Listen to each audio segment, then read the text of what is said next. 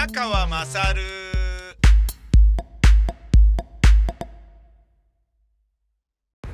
お前の母ちゃん宮川まさるです。えー、ラジオドラマをですね、収録をし始めまして、公演が打てないんであれば、ラジオドラマでも作るべえかなと。えー、でも、それをね、あのー、一からね、スポンサー探して、っていうのも、もうね、このご時世ですから、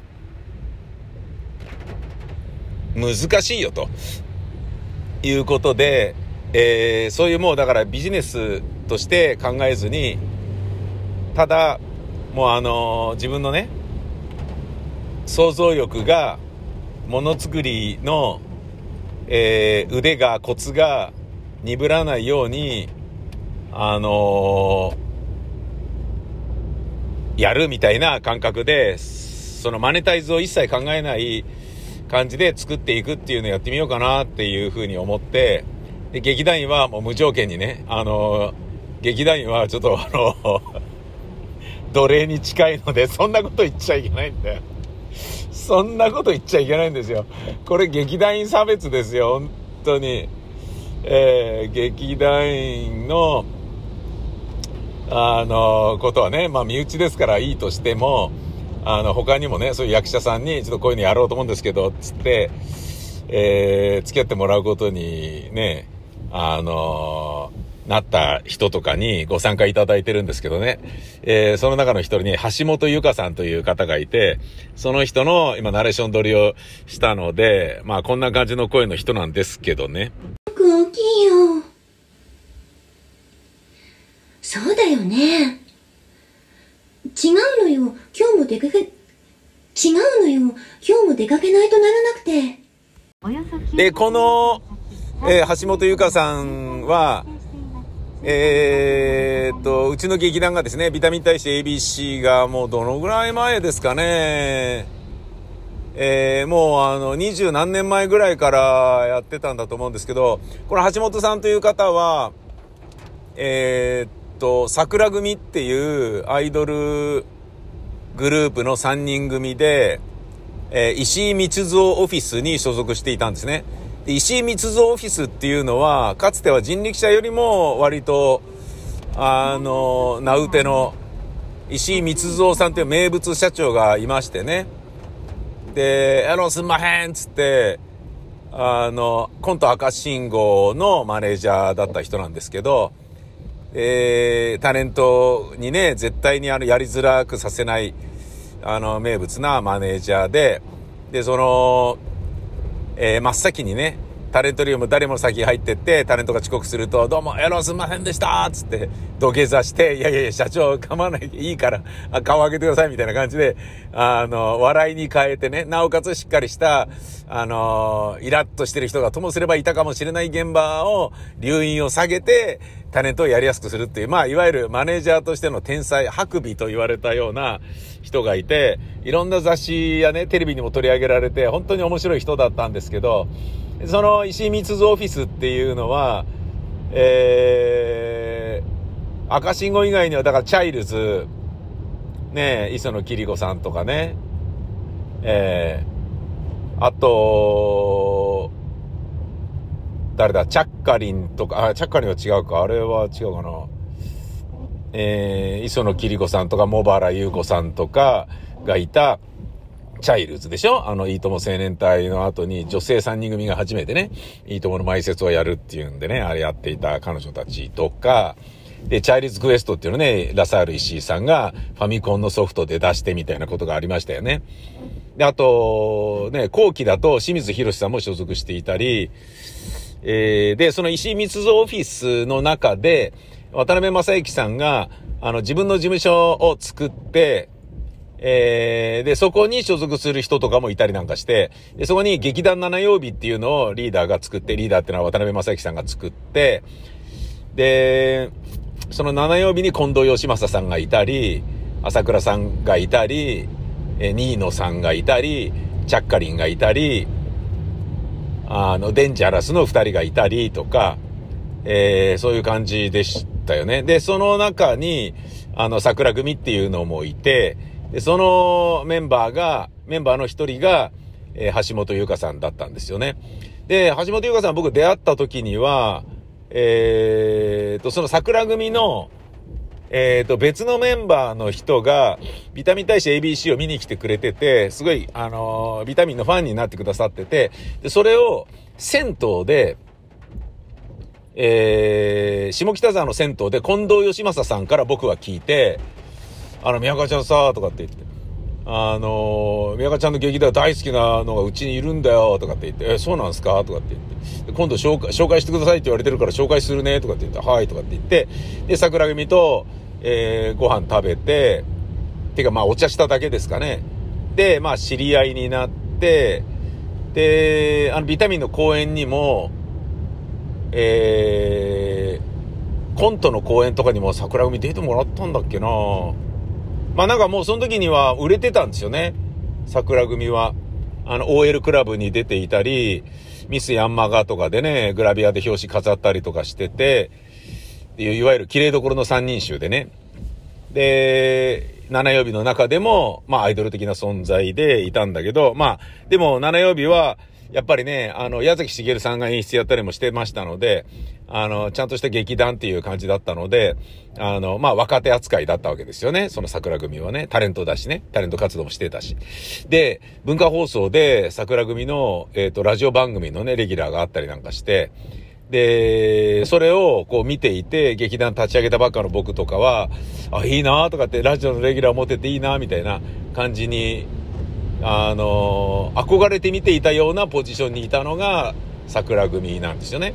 桜、まあまあ別にその男と女だし、彼女たちはね、その別に自分、俺がね、今までやってきたこととは何の関係もないので、そのライバルとかっていうような感じでもない、ただのね、自分のあの、年下の後輩の、えー、だけど、ちゃんとしたね、芸能人に囲まれているタレントさんっていう感じだったんですよね。で、その橋本由香さんが、えっ、ー、と、とある本田劇場の芝居を見に行った時に、7曜日の公演でね、えっ、ー、と、矢崎、矢崎茂さんが演出した、なんかね、舶来物の公演で、えっ、ー、と、ちょっと勘違いが、えー、喜劇を生んでいくような、そういうお芝居の、あの、いわゆる、普通の美女の役をやってて、あの、良かったんですよね。あの、ちゃんとしてんじゃんと思って、桜組の芝居を見たのが、あの、ほぼほぼ、初めてに近かったんですけど、そんで、その橋本優香さんに、ちょっとあの、出てもらえませんかっていう誘いをかけて、で、まあ、ダメ元で行ってみたんですけどね、下 OK もらえて、で、ビタミン大使 ABC の公演に、あの、割と何度も何度も出ていただけるようになってね。で、あの TBS ラジオの CM で流れるあのえー、っとその公演のね CM とかにはスポット CM とかには橋本由香の水着シーンもあるぜとかなんか言ってなんかよくわかんないあのことをね入れたりとかして、えー、プチなんかねあの有名女優扱いをしてみたいなこととかもやってたんですよね。うん、であのー、割と頻繁に出ていただいたりしたんですけど、で、えー、ゆか様がある時に、20年ぐらい前ですかね、ちょっと結婚して、もうあの、ね結婚する相手がもうおやめなさいと。そういうことは全部やめて、二人で仲良く過ごしましょうっていうことになったんで、卒業しますってことになって、これ最後の公演ですってなって、あ、そうなんだってなって、あの、じゃあゆかちゃんを幸せにね、みたいな感じだったんですよね。なんだけど、まあ、あの、アトリエ公演とか何かとゆかちゃんは時間があると見に来てくれたりしてて、んで、あの、ちょっと試しにあ、で、来てもらった時に久しぶりに外で会話をしたら、いやもう今何をやってもいいよみたいな感じになってて、あの、今度こういうことをね、お仕事でやったりするようになったんですよね、とかって、え、そうなの？とかって言って。で、なんかそう年に何回とかは、なんか声の仕事とかやってますよとかって言ってて、え、それなね、旦那さん許してもらえるようになったの？とかって、あ、もう、ね、あの、いい年齢になったし、もう結婚して10年も経ったからそれぞれがね、それぞれの人生をちゃんと楽しもうよっていう風になってきたんだよね、とかって言って、あ、そうなんだ、つって。じゃあまあなんかあったら誘うね、みたいな感じだったんだけど、このラジオドラマだったらいいだろうと。演劇だったらね、やっぱ体力的なこととか、ね、あとスケジュールをね、がっつり抑えなきゃいけないからすんげえ大変だけど、ましてコロナ禍だからあんまり現実的ではないと俺は思うんだけど、ラジオドラマを、しかも別撮りでね、同じブースの中に入らないで撮るというのであれば、まあ、組み立てる俺は大変だけど、できるんじゃなかろうかと思って誘ってみたら、あの、や、あの、やります、やります、みたいな感じになって、やってくれてって、今回こう来てくれてって感じなんですよね。ただまあね、あのーもう時期もね、あの、秋になると、えっ、ー、と、ね、ちょっとぼちぼち忙しい、あの、スケジュールの、ね、波間を縫ってやってることもあり、あの、収録は進んでるんだけど、全然組み立てが追いついてなくて、そのラジオドラマのね、あの、ポッドキャスト配信コンテンツのサービスインは、えっ、ー、と、12月ぐらいになっちゃうのではなかろうかとか、そんなような感じではあるんですけどね。ただまあ、無理のない範囲でね、やっていこうかなと。芝居はね、どうしても無理するんで、口内炎バリバリになって風邪ひいたり下痢したりね、頭痛になったり吐いたりとか、すごい大変なんで、演劇一本やるとなるとね。で、それをね、まあ、あの、若い世代と一緒になってやるのも全然問題ないですし、で、アトリエ公演だったら気軽にできるだろうみたいなのはあっても、アトリエ公演はアトリエ公演でね、小規模すぎて少人数すぎるから、あの、逆にね、役者としての負担がものすごい、あの、一人のウェイトがすごいでかいので、セリフも甚大だったりするからね。だからそれはそれでね、あの、ね、大劇場でできるっていう、いわゆる目立ちたがり屋の役者さんにしてみたら、旨味のないアトリエ公演で、なおかつ大変っていうね、いいとこ一個もないじゃんみたいな、そういうあのね、なんだろうな、こう、厳しいオクタゴンに放り込まれるような感覚がアトリエ公演はあるので、あの、なかなかね、それをね、えー、いい年してやろうなんていうことはね、思う人も少ない可能性もあると思うので、なかなかね、公演そのものは、こう、実現に至らないことが多いんですけど、ラジオドラマだったら収録ね、空いてるタイミングで来てくれればいいですよみたいなことで言えばできなかないので、じゃあいいじゃん。ね、やろうよっていう風にしてやってみたっていう感じなんですよね。なので、えー、まあ劇団員も、まあこの後ね、えー、ゆかちゃんと入れ替わりで、うちの劇団のセキュリティ木村の収録もやったので、セキュリティはですね、え、山ちゃん、山ちゃんコロナですか？って、セキュリティも山ちゃんがコロナにかかったことは知らなかったっていう。大変だったらしいぜとかって、マジかとかって言って。結構ね、まあやっぱ、同じね、演劇をやる身として、ハラハラするだろうなっていう、そういう感じだよね。そりゃそうだなと思ってね。で、カメラがね、あの、明日収録の、えー、タレントさんのね、えー、カメラとか、並んでたんだけど、あの、ソニーの α7 III が三脚につけてね、スタンバってあったんだけど、宮本さんこれやっぱいいっすか？いいっすか？とか考えて言って、えー、やっぱカメラを買おうという気持ちになってきたとかって言って、すげえ面白いみたいな感じで、いや、面白いなんてもんじゃないぜ、っつって、あのー、買っちゃえよ、買っちゃえよ、みたいな話を、えー、してたり、っていうですね、金がないと分かってる劇団員にいいよ、買っちゃえ、買っちゃえとか言って言ってるのも、座長としてどうなんだっていうところもあるんだけれどもね。うん、まあそんな感じでしたね。えー、あのー、やっぱりね、コロナのことをすごい気を配ってるとはいえ、久しぶりに再会するとおしゃべりしちゃうんで、これあんま良くないなと思って、次来てもらうときはあんまり会話しないで、なるだけ早めに解散とかそういう風にしていこうとか、いうようなことをちょっと反省した昨日でしたね。とりわけね、季節の変わり目風邪ひきやすいですし、僕もね、あの、体調良くなかったからここ数日間、ジョギングもできず、お前の母ちゃん宮川勝も更新できずだったわけですからね。そしてですね、あの、TBS ラジオがね、えー、聴取率調査をまるで無視することにしましたよ、みたいな。他局との争いなんかどうでもいいんです、みたいなこと言ってることが、ちょっとラジオ業界的に小馬鹿にされちゃってるっていうことが非常に悔しいねっていうお話なんですけど、考えてみたら、ね、人のこと言えねえなと、俺もそうなんじゃねえかって思うことが、ね、思い至るような、ね、ちょっと思考実験の結論が出ちゃったんですよ。それについてこれからお話しするでござる。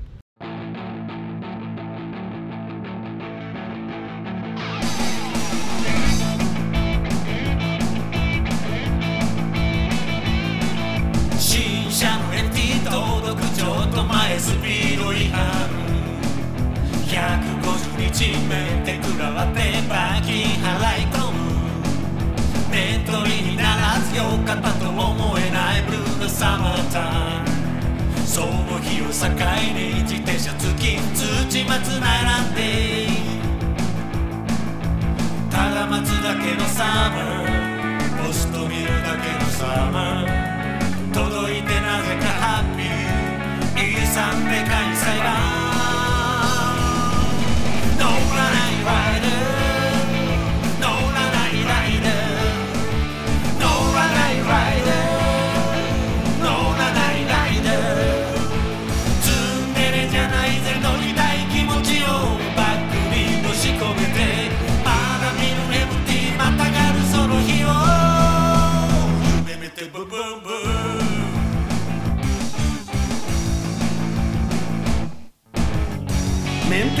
時は内金をドブに捨ててでもキャンセルしようかと思ったさ。だが俺は逃げなかった。なぜって？ライダーだからよ。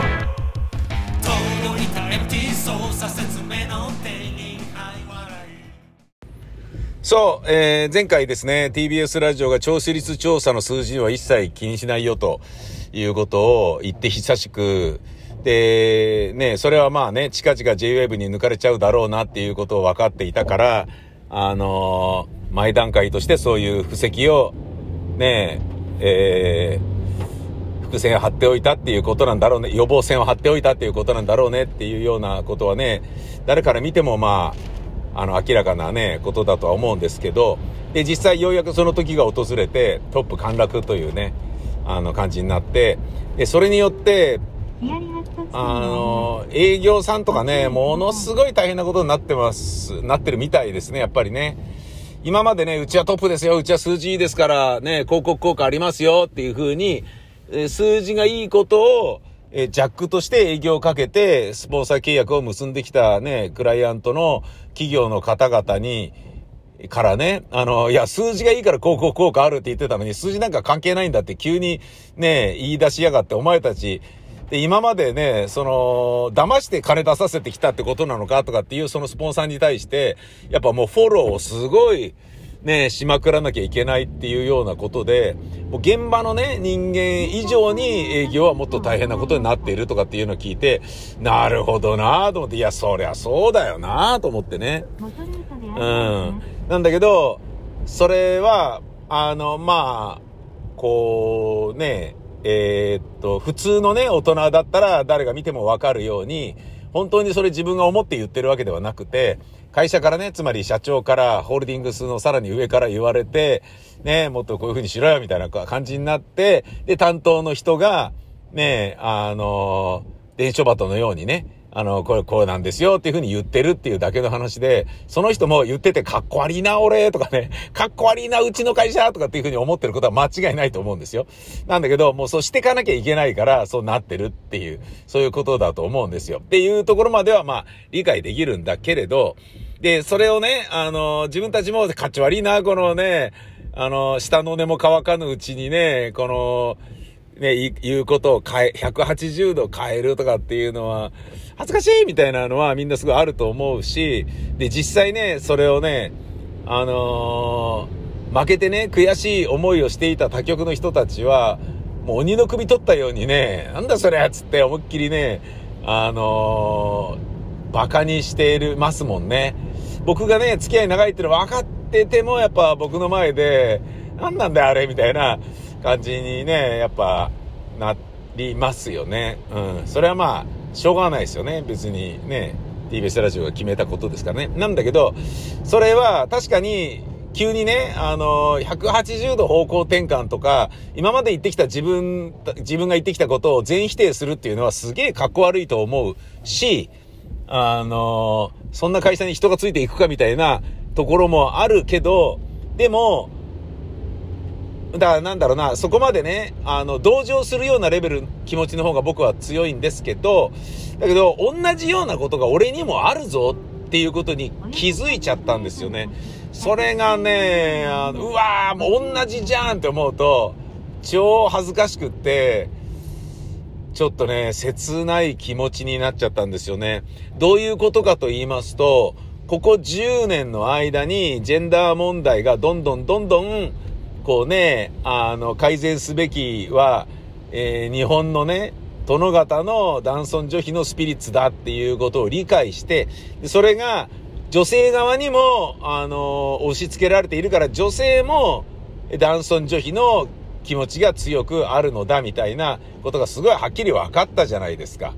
で、それにより、それを何とかしていかなきゃいけないっていう風になっていく中で、俺は僕の自分のね、あの気持ちの中に、親からとかね、生まれ育った環境とか、いろんなことで刷り込まれている男尊女卑の精神が、もう、根深く、深いところにあるんですよね。うん。かなり浸潤してるんですよね。癌細胞で言うならば、もうステージ4とかっていうレベルぐらいまで奥まで入り込んじゃってるようなイメージなんですよ。僕の中では。で、それは自分でも自覚はしてたんですよ。で、それをそんなに悪いとも思ってなかったんですよね。で、そういう個性としてみたいな感覚だったし、で、夫婦の関係で言うと、奥さんがそれを許容して、えー、嫌で嫌でしょうがなくて、もう、だったら自殺するとか、だったら離婚するとかっていうような、ぐらいまでそれを嫌がっているのでないならば、もうそういう夫婦としてやっていけばいいじゃん、みたいなね。夫婦のありようとか、夫婦の中での決まりっていうのは、その夫婦の数だけあるだろうから、全然それで言えばね、あの、普通じゃねみたいな感覚でおったんだけど、それがやっぱりちょっとおかしいし、変えなきゃなと思って、自分の中で、できることなら死ぬまでに、あの、そういうね、古い因習として刷り込まれている、あの、女性軽視とか、えーそういう、なんだろうな、決めつけ差別とか、そういったようなものを、女性や、あのーまあ、いろんなジェンダー問題に関して、えー完全にね、自分の中から駆逐してから死にたいなっていう気持ちが今すごい強いんですよね。で、それを実践してるつもりなんだけど、それでもやっぱり、その急に実践したことが、あのーあれなんかそうおかしいじゃないみたいな。前言ってたのと違うよねみたいな感じで、まさに180度方向転換してるから、それがね、ちょっとね、どうなんだろうなと思うんですよね。うん。あのー男は働き手、で、女は家で家庭を守る。俺が働いてんだからお前うちのこと全部やれよみたいな感覚でいたこともね、良くないじゃないですか。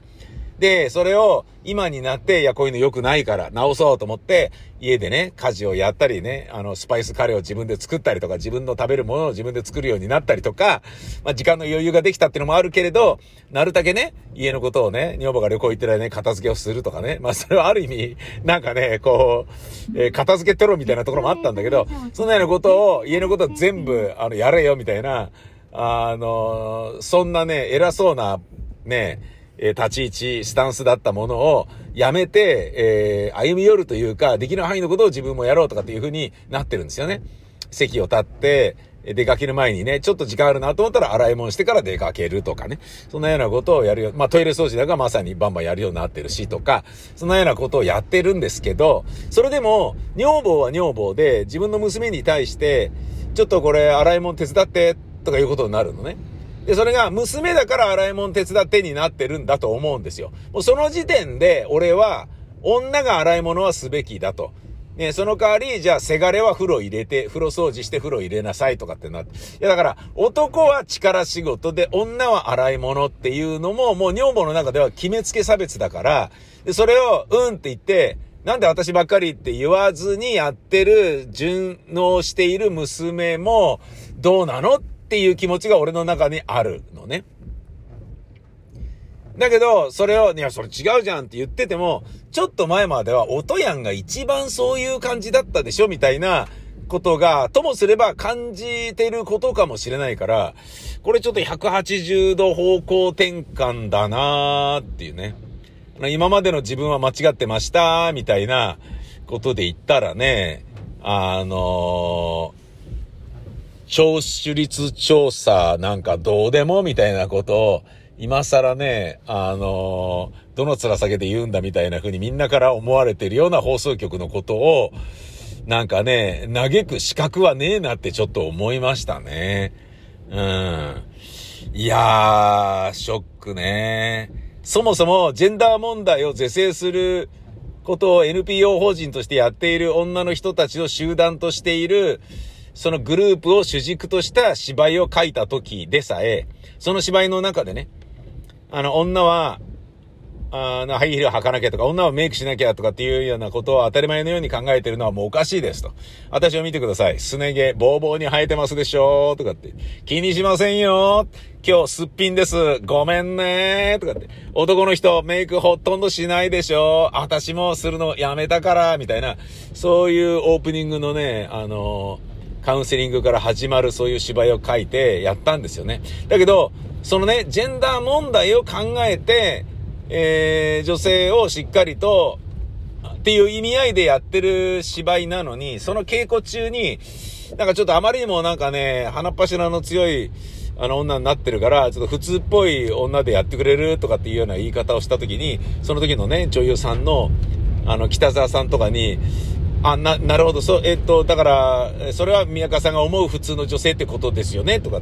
ていうような感じになっちゃうんでね。ああ、そうか、そうか、そうか、つって。だ俺が、ね、いや、もっと普通の女性でやってよっていうのが、だから、鼻っ柱が強くないのが普通の女性ってことは、鼻っ柱が強い女性は女として異常だっていう風に見てるっていうことなんじゃないのっていうのを暗に教えてくれてるんですよね。だから、いや、これはもう難しい話だなと思って、ねえ、自分の中では率先して自分の中でそういうのを追い出そう追い出そうとしてんのに、してやっている、あの、そのためにやっている公演なのに、その公演中に自分のそういう偏りが露呈させられて、反省させられるっていうね、感じなんですよね。うわーこれはもう難しいわ。ね、立ち向かっていかなければなみたいな。何かしら発信しなきゃいけないことっていうのは別に公人じゃなくても、その表現者じゃなくても、あるとは思うんですよ。もちろん森喜朗みたいにね、あの、脇の甘いクソバカ発言しちゃうようなことはあってはならないし、そういう人間を、あの、意味嫌い、軽蔑する世の中に日本もなっていないかなければいけないとは思うんだけど、それでもやっぱり、あの、下手なこと言うと、引っかかりがち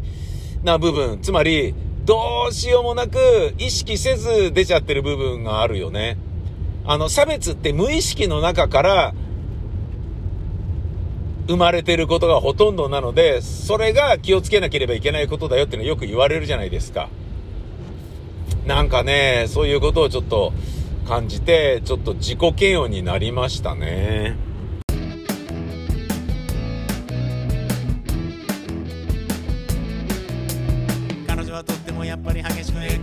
コロジストかなりエネルギー問題考えてる。SDGs も京都議定書も彼女には全てがほら悩みの種。石を使えば森林伐採森がなく水を使いまくればほら海がなく。天然ゴムのラテックスは主にマレーシアのゴム園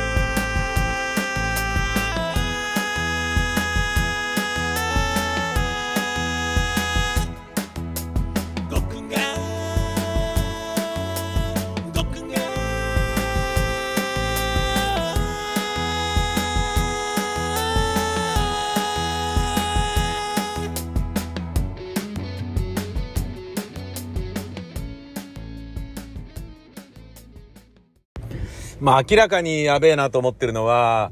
えー、太ってるだろうなっていう話ですね。ええあの、体重計の乗ってないんですよね。あの、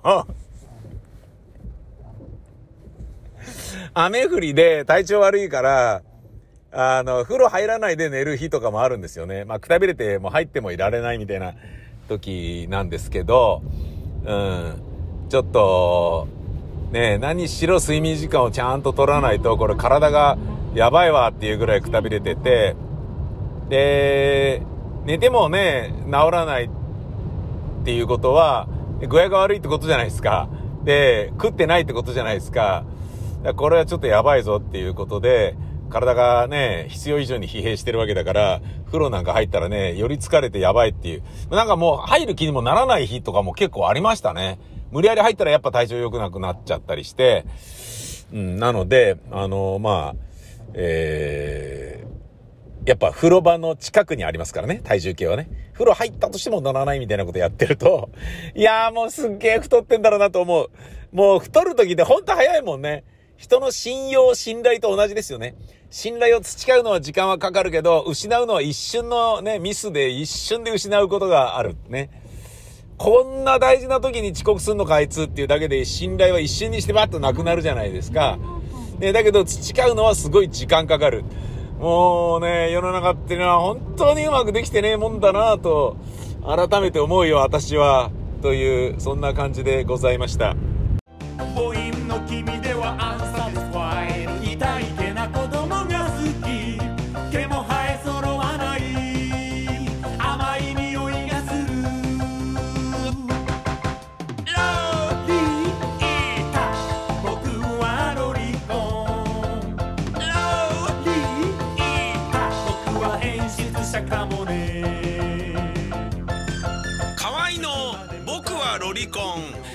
ビタミセにて好評発売中。ビタミセの URL は v-mise.com v-mise.com です。